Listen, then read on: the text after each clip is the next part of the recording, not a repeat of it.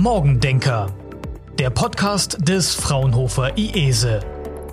Engineering the Digital Future. Herzlich willkommen zum Morgendenker Podcast. Mein Name ist Fabienne, ich bin eure Moderatorin. Wir steigen heute in das dritte Anwendungsfeld des IESE ein, Digital Healthcare. Und im Bereich Gesundheit gibt es sehr viel Potenzial für die Digitalisierung. Deshalb unterstützt das IESE das Gesundheitswesen mit seinem Forschungsprogramm Digital Healthcare auf dem Weg in die digitale Zukunft. Das Ziel dabei ist es, die Effizienz des Gesundheitssystems zu steigern, auch die Patientenversorgung zu verbessern und die Kosten zu senken. Dazu begrüße ich unseren Gast Rolf van Lengen. Er ist Leiter des Forschungsprogramms Digital Healthcare hier am Fraunhofer IESE. Hallo Rolf, schön, dass du da bist. Hallo Fabian, ich freue mich, bei dir zu sein heute und über das Gesundheitswesen zu berichten, hier am ESE. Perfekt, dann starten wir auch direkt. Jetzt die erste Frage, was sind denn überhaupt die Herausforderungen der Gesundheitsbranche? Ja, das Gesundheitswesen äh, heutzutage befindet sich in einem gigantischen Umbruch. Ein wichtiger Aspekt dabei ist der demografische Wandel. Das heißt, wir werden alle älter und äh, das hat Auswirkungen auf das Gesundheitswesen natürlich. Hm, es sind immer mehr Patienten zu behandeln, aber auch äh, das medizinische Personal, das pflegerische Personal wird immer älter. Das heißt, da fallen äh, Stellen weg, äh, die irgendwie ersetzt werden müssen. Und da denken wir natürlich daran, das effizienter zu machen mit intelligenten Lösungen aus dem IT-Bereich. Und es ähm, gibt natürlich viele digitale Lösungen schon, auch im Gesundheitswesen, aber das sind immer Insellösungen, die in einzelnen Bereichen funktionieren, aber insgesamt noch nicht miteinander kommunizieren. Ein schönes Beispiel beispielsweise ist, äh, meine Frau kommt aus Litauen. Dort gibt es die digitale Patientenakte für jeden Patienten, wo jeder Arzt in Litauen von jeder Stelle Zugriff hat. So weit sind wir in Deutschland noch nicht. Warum ist das in Deutschland eigentlich noch nicht umgesetzt? Also wo hapert es noch genau? An der Technik oder an was? An der Technik glaube ich nicht. Wir haben viele intelligente Lösungen aber äh, wir sind noch nicht bereit, über die Sektoren im Gesundheitswesen hinweg, also Krankenhaus, niedergelassener Arzt, ähm, eine Vernetzung vorzunehmen. Das befindet sich erst äh, in Vorbereitung und schon lange. Wir reden seit 15 Jahren von der digitalen Patientenakte in Deutschland. Und jetzt im Forschungsprogramm Digital Healthcare, das IESE, äh, geht es dabei auch darum, diese Vernetzung ähm, ja zu unterstützen? Ja, das ist richtig. Das ist ein Thema von uns. Ähm, angefangen von den Daten, die erhoben werden, äh, über die Datennutzungskontrolle. Das sind Aspekte, äh, welche Daten gehören dem Patienten, wie werden diese Patientendaten weitergereicht, äh, bis zur Verknüpfung von ganzen Systemen im Gesundheitswesen. Was sind sonst noch Ziele des Forschungsprogramms? Also was, was wollt ihr überhaupt damit erreichen? Das Forschungsprogramm Amiese wurde aufgelegt, um innovative Themen im Gesundheitswesen zu identifizieren, äh, darauf abzuklopfen, was wären effiziente IT-Lösungen dafür und welche Kompetenz können wir in solche Projekte einbringen. Und ähm, solche Projekte werden äh, aufgelegt in der Regel als öffentlich geförderte Forschungsprojekte, die dann hier am IESE mit den unterschiedlichsten Kompetenzen äh, gestafft werden und ähm, abgearbeitet werden. Kannst du ein paar äh, Projekte nennen, in denen das IESE jetzt beteiligt ist? Oh, das sind eine ganze Menge von Projekten. Ähm, wo soll ich da anfangen? Also zum Beispiel Spell. Spell ist ein Projekt, was im präklinischen Bereich im Katastrophenschutz äh, anzusiedeln ist. Dort sammeln wir äh, Daten aus Sensoren und, und, und anderen historischen Daten, äh, kombinieren die zueinander zu äh, Mehrwertdiensten, die auch KI unterstützt sind und bieten sie dann beispielsweise Leitstellen oder Leitstellenbetreibern an. Was ist dann der Mehrwert daraus für die Leitstelle? Dass, dass die Leitstellen in der Lage sind, aus unterschiedlichsten Informationsquellen äh, Daten zu bekommen, die vorher aggregiert wurden und so ihnen aufbereitet werden, dass sie dann entsprechende Maßnahmen einleiten können. Beispielsweise Hochwasserdaten, Wasserpegelstände, äh, die aggregiert werden, mit historischen Daten verknüpft werden, um dann äh, Vorhersagen für äh, den Wasserstand an einer bestimmten Stelle in ein bis zwei Stunden zu machen kann dadurch quasi in Katastrophensituationen schneller reagiert werden. Ja, selbstverständlich, wenn ich weiß, dass in drei Stunden der Wasserpegel um einen bestimmten Betrag höher ist und dass es dabei zu Überflutung kommt. Man hätte ja könnte ja zum Beispiel auch Geodatenmodelle damit verbinden, äh, dann kann ich natürlich rechtzeitig eine Bevölkerung evakuieren. Okay, jetzt waren wir quasi im, im Notfallmedizinbereich, sage ich mal. Welche Projekte gibt es denn sonst noch am IESE? Oh, ich möchte den Bereich nicht gleich verlassen, weil wir auch dort äh, noch ein sehr großes Projekt haben, was von der Landesregierung ähm, äh, gefördert wird. Das ist das DENIT, das Deutsche Zentrum für Notfallmedizin und Informationstechnologie, wo wir uns mit Fragestellungen aus dem präklinischen Bereich beschäftigen. Also die ganzen Prozesse dort optimieren, die Daten harmonisieren. Man muss wissen, hier in, Rheinland-Pfalz haben wir acht Leitstellen, äh, die äh, das Einsatzgeschehen disponieren. Jede Leitstelle hat äh, bis heute seine eigene Datenbank, wo, die eigenen Daten drin sind, die Klinikdaten und so weiter und die Versorgungsdaten. Und ähm, diese Daten sind nicht miteinander harmonisiert. Das sind Datensilos, die in den Leitstellen sind ähm, wo das eine Krankenhaus anders heißt als das andere Krankenhaus, obwohl es dasselbe Krankenhaus ist. Und äh, daran arbeiten wir beispielsweise. Aber auch ähm, an solchen äh, Projekten wie den zentralen landesweiten Behandlungskapazitätennachweis, wo alle 100 Akutkliniken in Rheinland-Pfalz ihre Daten eingeben, äh, wann sie welche Kapazität abgemeldet haben. Und das sind eben wichtige Daten für die Leitstelle, wenn sie für einen Patienten eine Klinik äh, sucht äh, mit einer vernünftigen Versorgung. DENIT umfasst natürlich viele Projekte. Das ist nicht nur ein Einzelprojekt, sondern da beschäftigen wir uns mit äh, Optimierung in der Präklinik. Und der ZLB ist eine davon. Er hat unterschiedliche Module. Da gibt es jetzt äh, beispielsweise wird jetzt gerade das Divono-Modul eingeführt. Das ist die digitale Vorankündigung von Notfallpatienten. Das heißt, wenn der Patient am Ort äh, versorgt wurde, versucht man natürlich eine aufnahmebereite Klinik zu finden. Äh, früher war das die nächste Klinik. Äh, das ist aber nicht immer die beste Klinik in der Versorgung des Patienten, sondern äh, die nächst geeignete muss nun gefunden werden. Und ähm, da hilft der ZLB, der sagt dem Team vor Ort, wo ist die nächst geeignete Klinik. Und wenn der Notfallmediziner vor Ort entscheidet, er fährt dahin, weil er hat da das letzte Wort, ähm, dann äh, wird über dieses neue Divono-Modul der Patient an diesem Klinikum angekündigt. Und das kann man sich vorstellen wie auf einem Flughafen, auf einem großen Dashboard. Ähm, da erscheint dann auf einmal eine Zeile, dass eben ein weiblicher Patient 26 Jahre beispielsweise mit einem Polytrauma in äh, zehn Minuten am Klinikum eintrifft. Du hast jetzt gesagt, der Notfallmediziner vor Ort entscheidet das, aber man könnte ihn jetzt auch digital dazuschalten, dass jemand von extern noch seine Expertise abgibt oder so Tele, Telemedizin-mäßig. Ja, das ist ein weiteres Projekt, was wir verfolgen hier am IESE zusammen mit den Leitstellen. Die Idee dabei ist, dass an jeder Leitstelle in Rheinland-Pfalz ein Notarzt äh, als Telenotarzt zur Verfügung steht oder auch an einem medizinischen Zentrum. Das ist egal, weil heute sind wir digital an der Stelle vernetzt. Es ist unerheblich, wo er sitzt. Aber wenn das Rettungsteam beispielsweise vor Ort eintrifft, ohne dass ein Notarzt dabei ist. Und das passiert, weil wir fahren in Rheinland-Pfalz das sogenannte Rendezvous-Manöver, sprich äh, das Rettungsteam als solches und der Arzt fahren getrennt zum äh, Unfallort. Dann könnte man äh, das anwesende Rettungsteam schon mal vorab beraten, falls es denn zu kritischen Fragen kommt. Gibt es sonst noch Projekte im Rettungswesen? Ja, was mir da so auf dem Schlag einfällt, wäre mh, hm, vielleicht Vita Win. Ähm, da geht es nicht so sehr um Vernetzung von Daten und Optimierung von Prozessen, sondern es geht um Ausbildung. Und äh, VitaWin ist ähm, ein Projekt, wo Rettungsassistenten ausgebildet werden mithilfe äh, virtueller Realität. Das heißt, äh, man kann sich vorstellen, ein Team, das war immer aus zwei Leuten besteht, zwei Personen besteht, hm, hat eine VR-Brille auf und es wird ihm ein Notfallszenario vorgespielt Beispielsweise äh, ein Patient, der auf einer Bank in einem Park sitzt äh, und einen anaphylaktischen Schock hat, weil er von Bienen gestochen wurde. Und das Rettungsteam kommt dann vor Ort, sieht diesen Patienten und muss dann eine Diagnose stellen und muss eine Therapie einleiten. Und das kann vollkommen virtuell, ohne jegliches Gerät äh, passieren.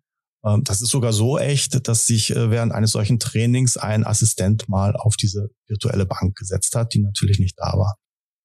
Also äh, die, das nennt man Immersion in die Szene, äh, ist doch sehr hoch. Und ähm, auch die Rettungsassistenten sagen, äh, im, im Rahmen dieser Ausbildung, äh, das wäre schon sehr echt. Hat natürlich den Vorteil, dass man kein echtes Material verwendet, äh, keinen echten Patienten braucht an der Stelle. Und äh, man äh, mit diesem System, und das ist das erste Mal, dass das auch so machbar ist, im Team üben kann. Ja, viele VR-Anwendungen basieren auf einer Einzelanwendung, aber hier kann man wirklich im Team miteinander agieren, weil man sich gegenseitig im VR-Bereich sieht. Also sind die VR-Brillen schon wirklich im praktischen Einsatz in der Ausbildung der Rettungssanitäter? In praktischen Einsatz, ja. Es wird mit unseren Partnern bei den Maltesern wird es äh, geprüft, inwieweit die Ausbildung realistisch ist. Und äh, man kann mittlerweile dieses System sogar kaufen. Okay, super. Ähm, was gibt es denn sonst noch für Projekte am IESE im Bereich Digital Healthcare? Naja, man muss unterscheiden zwischen öffentlichen Gesundheitswesen, da haben wir jetzt viel drüber geredet, und industriellen Anwendungen. Ähm, wir machen auch, ähm, wir sind auch tätig im Bereich ATMP. ATMP steht für Advanced Therapy Medicinal Products und meint eigentlich individuell für den Patienten hergestellte Therapeutika. Das äh, Problem bei diesen Therapeutikern ist, sie sind äh, sehr teuer in der Herstellung. Ähm, zum Beispiel werden sie in der Krebsdiagnostik eingesetzt und da kostet die Behandlung eines einzigen Patienten ungefähr 300.000 Euro. Und warum ist das so? Weil diese Medikamente sehr manuell hergestellt werden. Also das ist wenig Automatisierung. Es ist ein sehr, sehr großer Aufwand, sie zu produzieren. Es sind viele Schritte dafür notwendig. Äh, die Qualitätsdokumentation muss entsprechend sehr hoch sein, weil es um Patienten geht.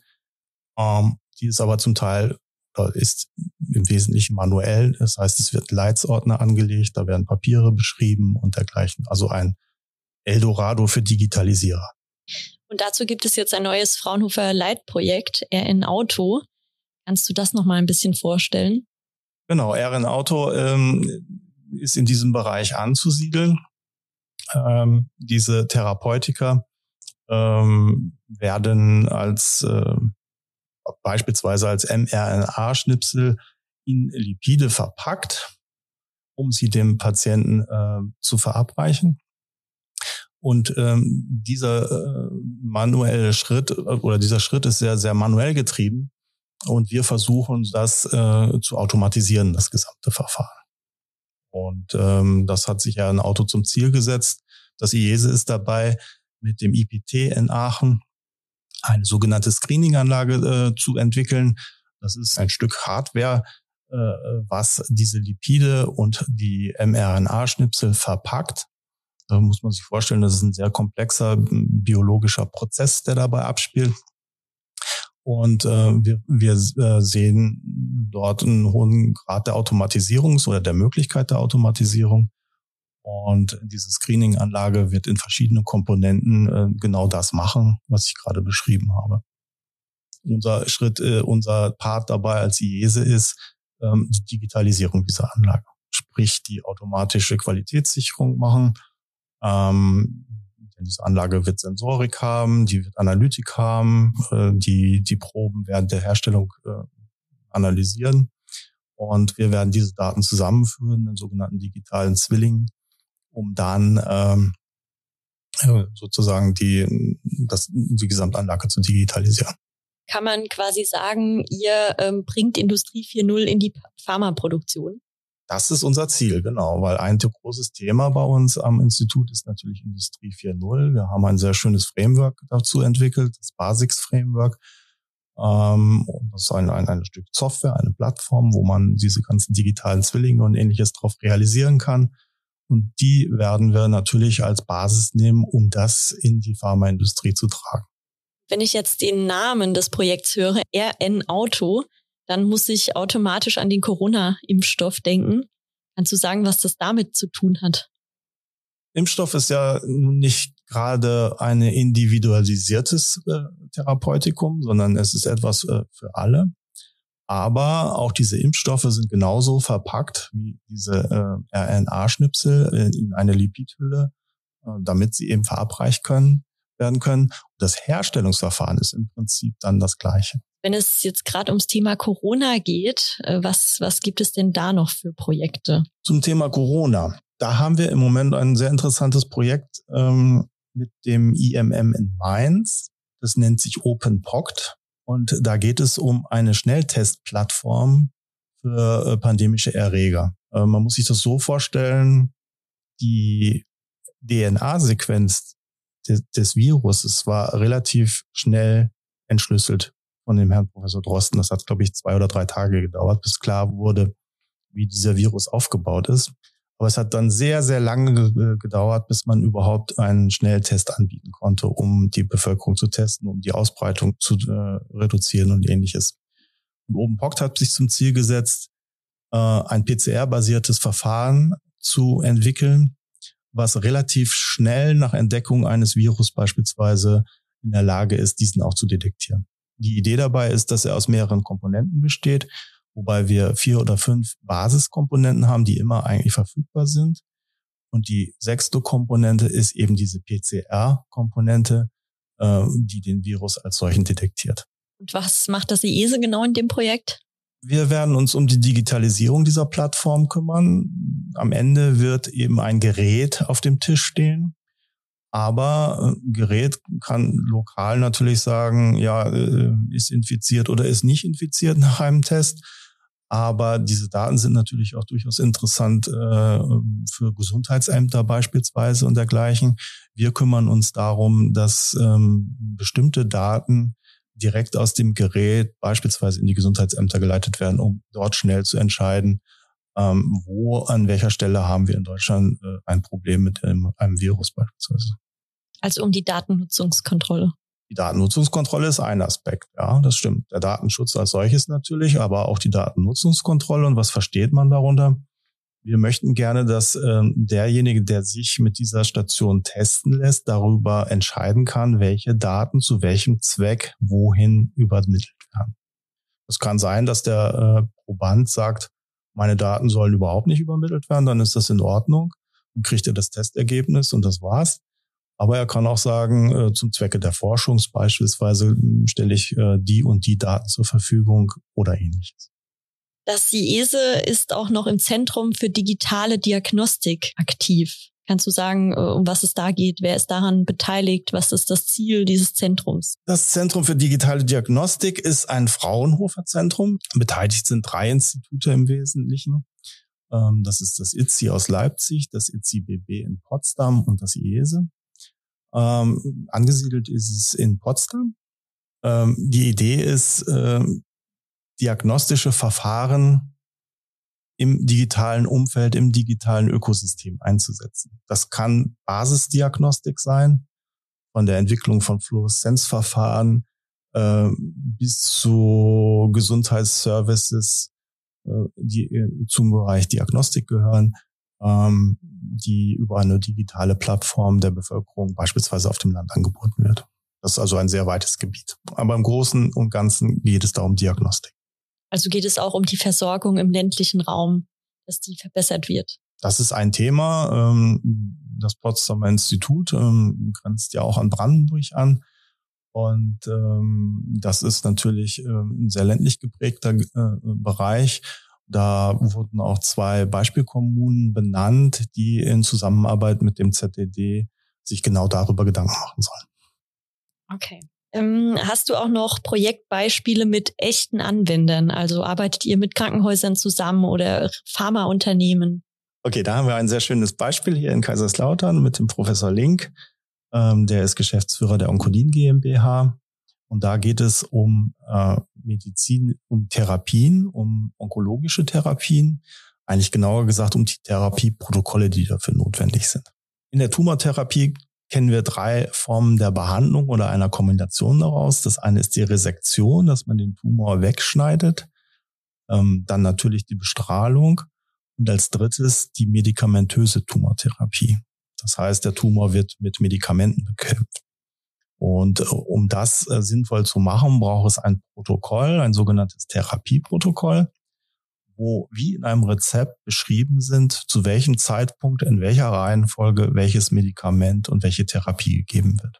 Und ähm, früher wurde das einfach auf Papier geschrieben und von Kollegen zu Kollegen weitergereicht. Es gab auch erste Publikationen, zum Beispiel das Blaue Buch in Freiburg, wo eine Sammlung von diesen Rezepten sozusagen äh, angeboten wurde. Und wir haben uns mit Professor Link Gedanken darüber gemacht, wie man sowas digitalisieren kann, wie man sowas, diese ganzen Therapieprotokolle hm, strukturiert als in einer Datenbank ablegen kann und dann verschiedenen Anwendern zur Verfügung stellen kann. Im Moment äh, haben wir etwa 2000 Protokolle hier am IESE auf einem Server liegen, äh, der unterschiedlichen Anwendern zur Verfügung gestellt werden kann. Das können Anwender sein im klinischen Bereich, die äh, mit professionellen großen Systemen unterwegs sind, zum Beispiel Cato von BD.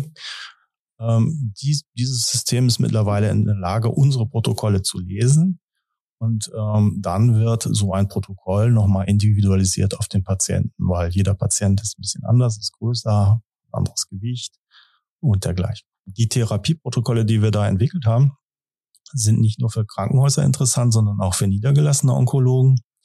Ähm, für diesen Anwendungsfall haben wir eine Excel-Anwendung äh, erstellt, die sogar äh, zugelassen werden musste, weil es eben um Behandlung am Patienten geht.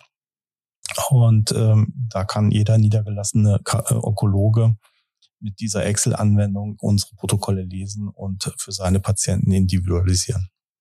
Was ist dann genau der Vorteil für den Patienten von diesen Protokollen? Für den Patienten hat es folgenden Vorteil. Er kann sich sicher sein, dass er immer mit der, mit der allerneuesten Therapie therapiert wird, die zudem auch noch qualitätsgesichert ist. Das heißt, die Erstellung eines solchen Protokolles das macht nicht eine Person alleine. Äh, dafür haben wir auch unser System weiterentwickelt. Es ist nämlich nicht nur eine Datenbank, es ist auch ein Redaktionssystem dahinter gelegt, wo in Experten aus ganz Deutschland, die Teilexperten eines solchen Protokolls sind, kann man sagen, ähm, immer Teile diese, dieser Protokolle erstellen, die dann zusammengefügt werden zu einem Gesamtprotokoll. Das wird dann qualitätsgesichert nochmal und ähm, nicht nur einmal und dann abgespeichert, sondern jedes, jedes Protokoll wird in einem bestimmten Zyklus nochmal einer Qualitätskontrolle unterworfen, um einfach sicherzustellen, dass es das aktuelle äh, Therapieprotokoll ist mit den aktuellen Substanzen, die, die dafür notwendig sind. Okay, prima. Dann schon mal danke, Rolf, über diesen Überblick über diese ganzen Forschungsprojekte des IESE im Gesundheitsbereich. Jetzt noch einmal zum Abschluss zusammenfassend. Kannst du diese Projekte ein bisschen clustern? Clustern im Sinne von Bereichen. Ja, wir haben den, den, den öffentlichen Bereich, das öffentliche Gesundheitswesen und eigentlich die Gesundheitswirtschaft als zwei große äh, Cluster, wo wir unsere Projekte drin ähm, verorten würden. Und ein, ein wichtiges Thema, weil wir es eben zehn Jahre schon verfolgen, ist natürlich die Präklinik, die einen ganz besonderen Platz bei uns einnimmt ist aber natürlich auch öffentlich äh, geprägt, weil die Aktivitäten, die wir dort verfolgen, vom Innenministerium des Landes Rheinland-Pfalz finanziert werden. Dann danke, Rolf. Äh, du kennst wahrscheinlich schon die letzte Frage, die wir allen Gästen stellen. Was war denn der erste Rechner, den du hattest und welches Betriebssystem lief darauf? Ui, da muss ich jetzt aber nachdenken. Das ist schon sehr, sehr lange her. Ich glaube, meinen ersten Rechner, den habe ich mir 1989 angeschafft um damit meine Diplomarbeit zu schreiben. Das war damals ein Atari ST, das Betriebssystem. Ich glaube, das hieß TOS. Und aus der Diplomarbeit ist was geworden. Ja, ich hoffe doch. ich habe zumindest bestanden. Sehr schön. Okay, dann vielen Dank. Das nächste Mal haben wir auch noch einen Gast aus der Praxis hier im Morgendenker Podcast und er berichtet dann, wie die Digitalisierung und Softwarelösungen des IESE im Gesundheitswesen eingesetzt werden. Also schaltet wieder ein. Bis dann. Tschüss. Morgendenker. Engineering the Digital Future.